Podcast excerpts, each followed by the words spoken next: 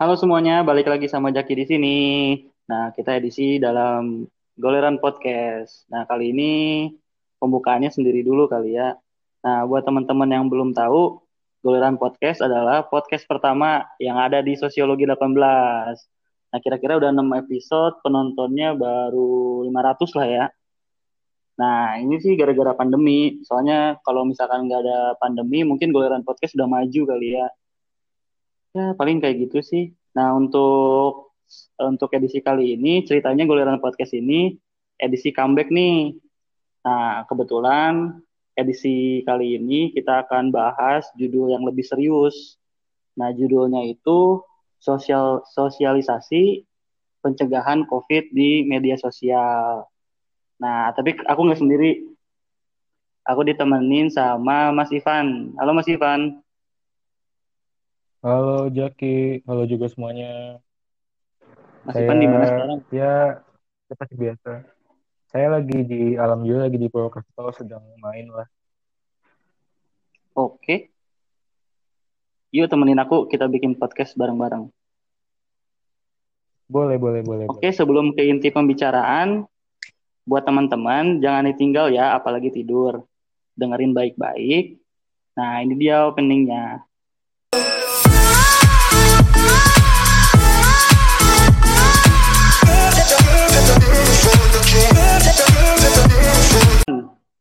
Cerita dulu kali ya. Jadi selama Satgas COVID ini so melakukan sosialisasi, yang paling efektif itu lewat media lewat media sosial. Buktinya 63% efektivitasnya. Gimana? Keren nggak? Lumayan, lumayan tinggi sih 63%. 63%. Ya harapannya sih lebih tinggi lagi ya. Oke nanti itu kita bahas. Iya sih, cuma lumayan deh. Lumayan lah ya. Nah jadi sebenarnya itu di, di sosialisasi ini mereka tuh punya strategi sebenarnya mas. Punya strategi apa tuh? Ya strateginya itu ada empat tahap tuh. Jadi tahap yang pertama itu sosialisasi agar masyarakat tahu. Jadi tahu dulu nih masyarakat tentang adanya virus corona ini yang ada di sekitar mereka. Simple ya tahap pertamanya. Iya. Yang penting tahu. Terus kalau udah tahu? Kalau udah tahu pastinya paham. Nah jadi tahap keduanya itu pemberian pemahaman kepada masyarakat. Nah agar masyarakat ini tahu dan paham. Nah kalau mereka kena COVID itu harus ke mana, harus bagaimana. Jadi sampai tahap situ tuh, paham tuh sampai tahap situ. Oke nggak? Ngerti nggak? Oke, oke. Ngerti lah. Nah, yaitu tujuannya itu biar masyarakat tuh punya rencana. Jadi ke depannya nanti dia punya rencana. Nah, di tahap ketiga ini, tahapnya itu pembentukan kesadaran. Jadi masyarakat tuh sadar kalau dia tuh udah punya rencana ke depannya mau ngapain, dia udah bisa pakai protokol kesehatan. Nah, contohnya itu kayak udah nyiapin masker, terus beli hand sanitizer dan lain-lain lah. Berarti Mas Ipan udah kena ya di tahap kesadaran. Udah sih, buktinya beli masker terus. Emang iya? Ya, meskipun lumayan boros sebenarnya ya, cuma ya mau tidak mau lah demi mengatasi COVID. Itu kan tahunya dari media sosial, betul? Kebanyakan sih ya, soalnya banyak banget kampanye di media sosial tentang pemakaian masker sih. Iya ya, jarang banget kan kita apa namanya dari orang door to door gitu jarang kan, lebih banyak dari media sosial. Benar gak sih? Door to door, door to door aku belum pernah nemu sih. Makanya. Nah tapi ada nih tahap, tahap terakhir yang tahap yang paling penting. Jadi tahap apa tuh? Yaitu tahap actionnya. Nah ini nih yang penting nih tahap action. Itu masyarakatnya tuh udah disiplin. Disiplinnya tuh bukan cuma pakai masker, beli hand sanitizer dan lain-lain, tapi dia tuh udah memakai protokol kesehatan yang seutuhnya. Dia pakai masker udah enggak udah benar, terus sudah jaga jarak, begitu, habis cuci tangan, ganti masker setiap 4 jam sekali, kayak gitu Mas Ipan. Gimana tahap terakhir? Oh, tahap sih, ya sebenarnya sih kalau dari tahap ke tahap semuanya udah aku lihat di sosial media sih. Berarti apa yang dilakukan, eh tahap-tahap yang dilakukan sama Satgas menurutku udah terlaksana semua. Ya benar kan? Nah, sebenarnya tahap sosialisasi yang terakhir ini adalah tahap yang paling susah. Nah, makanya itu dari Satgas Covid itu udah punya rencana nih dari awal nih. Itu udah rencana kampanye di media sosial. Nih gue ceritain ya, ini aku ceritain ya. Awalnya tuh apa aja sih? Satgas Covid nih di awal-awal untuk memberitahu bahwa Covid itu ada ke masyarakat. Ya caranya itu itu kirim data Covid di TV. Tahu nggak? Yang setiap hari diupload. Iya, tuh sering awal-awal tuh sering banget tuh awal-awal COVID tiap pagi pasti ada data yang nongol di TV. Ya kan? Terus dia bikin call center. Ya, bikin call center, terus dia bikin himbauan lewat SMS. Sering kan di SMS? Nah, ya, aku juga dapat tuh SMS kayak gitu call center call center. Berarti kartu Anda terdaftar. Cie. Tapi tidak dapat kuota. Gak ada, gak ada kuota COVID, gak ada ya? Gak ada kuota COVID, gak ada. Tidak ada kuota COVID, gak ada. Nah, cuman kenapa itu hilang coba? Resolusi itu kenapa bisa hilang? Nah, itu dia aku juga ya kan, maksudnya belakangan ini SMS-SMS dari Satgas tuh kayaknya jarang banget masuk sih. Padahal awal sering banget. Nah itu, menurut aku, itu tuh udah melewati tahap sosialisasinya itu. Tadi kan tahu tuh, di awal-awal 4 bulan pertama, Satgas COVID itu uh, ngasih tahu lah bahwa COVID ini ada dengan cara tersebut, dengan cara pakai data-data COVID itu. Nah, terus mungkin bulan-bulan kelima, keenam tuh, ya, kan ke kita. Makanya teknik uh, sosialisasinya itu berbeda. Mereka tuh lebih pakai uh, misalkan iklan, layanan masyarakat yang seperti itu. Kayak gitu. Oh. Jadi sesuai. Pantas aja nggak pernah masuk lagi. Jadi sesuai sama tahap yang tadi disebutin, Mas, Mas Ivan. Oh begitu. Kayak gitu. Alasannya juga yang lainnya itu uh, intinya dari sosialisasi itu menyadarkan, bukan menakut-nakuti. Kayak gitu. Ya kalau nakut-nakutin aneh juga sih kalau Satgas kejadian nakut-nakutin masyarakat. Tapi kan katanya nih ya, data COVID itu yang diberikan sama si Satgas itu, itu banyak masyarakat yang ketakutan, bukan malah sadar. Karena kan angkanya, kan karena angka kali ya, dalam bentuk angka kali ya. Jadi masyarakat itu pada ketakutan. Kalau buat Mas Ipan gimana deh? Iya nggak sih? Kadang, kadang sih emang sih kalau misalnya angkanya gede, misalnya kayak persebaran gitu ya. Misalnya kayak aku sekarang di Purwokerto, terus ada berita yang menyebutkan bahwa peredaran COVID di Purwokerto lumayan tinggi, maksudnya angkanya misalkan seribu gitu. Ya aku sebenarnya juga takut juga sih. Nah, makanya itu. Makanya itu digantilah. Jadi lewat cara-cara yang lain. Cara yang kedua, kan udah tadi aku udah tahu nih. Nah, sekarang ini buat paham tuh caranya gimana sih? Nah, dia itu lewat film. Lewat film, film? iklan layanan masyarakat gitu. Dia suka ada iklan, oh. cuman emang gak masif sih. Iklan di TV bukan di YouTube ya di TV hmm. ya meskipun kita kebetulan jarang lihat iya kebetulan aku jarang nonton TV sih jadi nggak begitu tahu sebenarnya nah terus ya karena itu emang kurang efektif ya kelihatannya nah terus caranya juga ada nih cara lain misalkan cara untuk membentukkan kesadaran ya itu menurut aku dia satgas covid itu lewat musik tahu kan musik yang padi yang lagunya Oh, iya iya iya iya. Aku pernah dengar. Sampai lumayan yang-yang lah ya di pikiran kita. Lumayan sih. Lumayan kan. Nah, itu itu cukup lumayan efektif sebenarnya. Cuman sayangnya yang di kerjasama padi ya, bukan yang hits zaman sekarang gitu. Kayak Peter ya, Pan, Noah kan gitu. Band-band lama sebenarnya padi ya. Iya, band lama. Kalau, ya kalau yang umurnya sudah mas-mas mbak-mbak sih pasti tahu cuma kalau yang anak-anak muda aku nggak yakin semuanya tahu tentang padi sih nah tapi dia tuh udah mikirin itu. Jadi padi ini apa lewat musik padi ini sasaran itu buat umur-umur kita kali ya.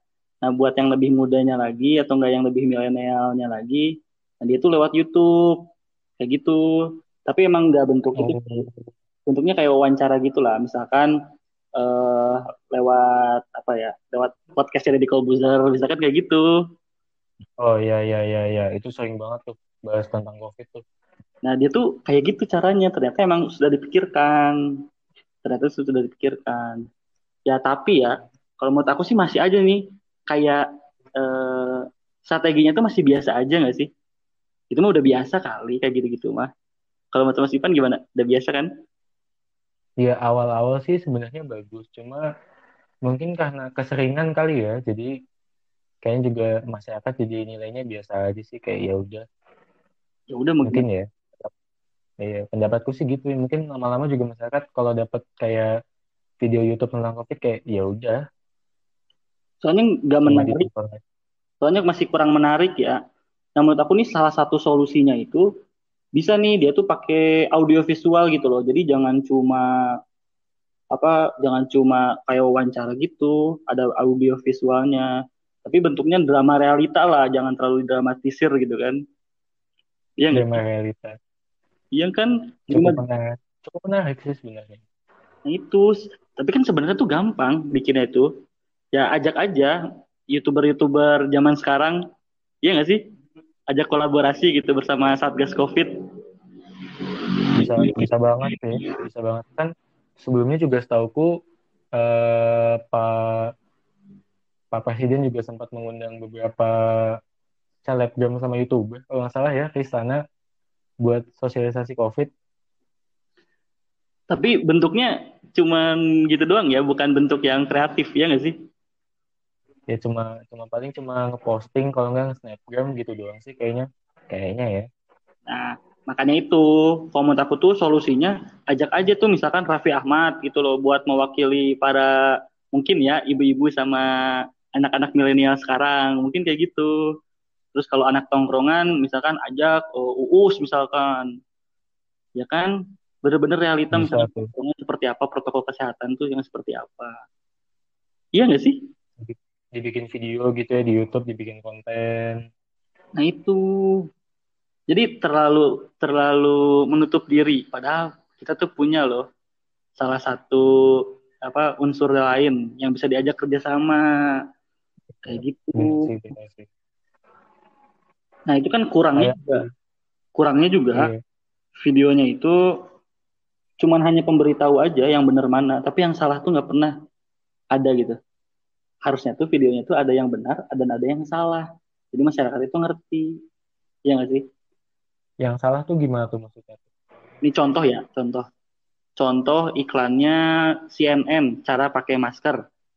Jadi dia tuh kasih iya pemberitahu nih, masker cara pakai masker yang yang salah tuh yang mana, yang seperti apa. Terus nanti dikoreksi, yang benar tuh seperti ini loh. Jadi oh jadi masyarakat tuh paham gitu loh. Kalau kita iya kasih tahu iya yang benar doang mah ya ampun, ya ampun. Nah, makanya juga sih makanya ya ada lagi sih sebenarnya banyak. Bahkan bukan cuma YouTuber ya, mungkin orang-orang berpengaruh juga bisa diajak sama Satgas Covid. Ya misalkan itu yang kemarin habis pulang dari Mekah bisa tuh diajak. Gimana Mas Oleh, setuju gak?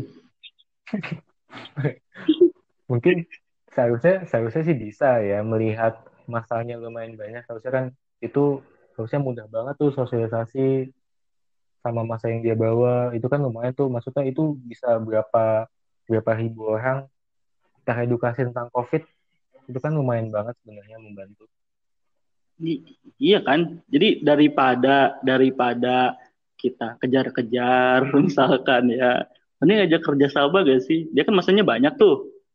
iya Set. Misalkan kita eh, bikin sosialisasi protokol kesehatan di acara pernikahan. Jadi biar masyarakat yang lain tuh bisa niru loh. Ada standarisasi loh cara bikin pernikahan sesuai dengan protokol itu seperti apa. Karena emang nggak ada contohnya kan. benar jadi pernikahannya konotasinya jadi nggak negatif tapi malah jadi positif karena dibuat contoh. Nah iya, jadi dibuat contoh. Sekarang kalau masyarakat apa masyarakat yang mau ngadakan hajatan, pernikahan kayak gitu, itunya mana contohnya? Masa contohnya tertulis? tahu Masa iya contohnya tertulis kebanyakan. harus pakai ini ini ini ini kebanyakan tertulis. Iya kebanyakan tertulis. Soalnya temanku kemarin juga yang nikah. Protokolnya ya cuma cuma paling disuruh baca protokolnya doang kalau enggak ya paling pihak Pak RT atau Pak RW-nya cuma ngejelasin doang paling harus apa harus apa Nah, makanya itu. Jadi kan jadikan contoh tuh yang orang-orang yang punya masa tuh. Kayak gitulah intinya. Kayak gimana Mas Oleh? Menarik kan solusinya? Saya rasa solusinya cukup menarik. Dan out of the box. iya, meskipun dirasa cukup sulit, tapi kalau berhasil kayaknya lumayan. Ya iyalah. Tapi kan nggak cukup dia saja. Tidak cukup beliau saja. Mungkin Banyak kan loh beliau, lain. misalkan beliau hanya mencakup Jakarta, mungkin ada yang di daerah-daerah lain yang bisa mencakup daerahnya masing-masing, mungkin. Betul. Betul, betul banget. Jadi Ya, beliau ini bisa dijadikan contoh sebenarnya kalau bisa kan bisa diajak kerja sama kayak gitu sih. Ini nggak ada tendensi buat ke arah mana-mana ya, cuman jadikan contoh lah. Seandainya, seandainya. seandainya. Semoga saja. Jadi nggak kabur.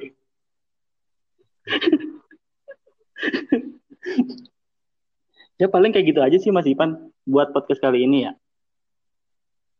Ya, mungkin aku juga cukup sih mengenai masalah ini. Ini mah cuma sharing-sharing aja lah. Nah buat Iya. teman-teman yang lain, mungkin gimana? Setuju nggak sih sama empat tahap ini? Kira-kira eh, media sos- eh, sosialisasinya udah sampai tahap mana nih? Nah, jadi bisalah nanti kita diskusikan ya buat teman-teman yang lain. Nanti habis ini kita bikin lagi episode selanjutnya buat tanggepin eh, pendapat teman-teman. Mungkin kayak gitu aja sih buat episode podcast kali ini. Udah kali ya Mas Ipan? Ya, cukup. Oke. Ya sekian dari Goleran Podcast. Nah, buat teman-teman jangan lupa ya dengerin Goleran Podcast. See you. Dadah. Dadah.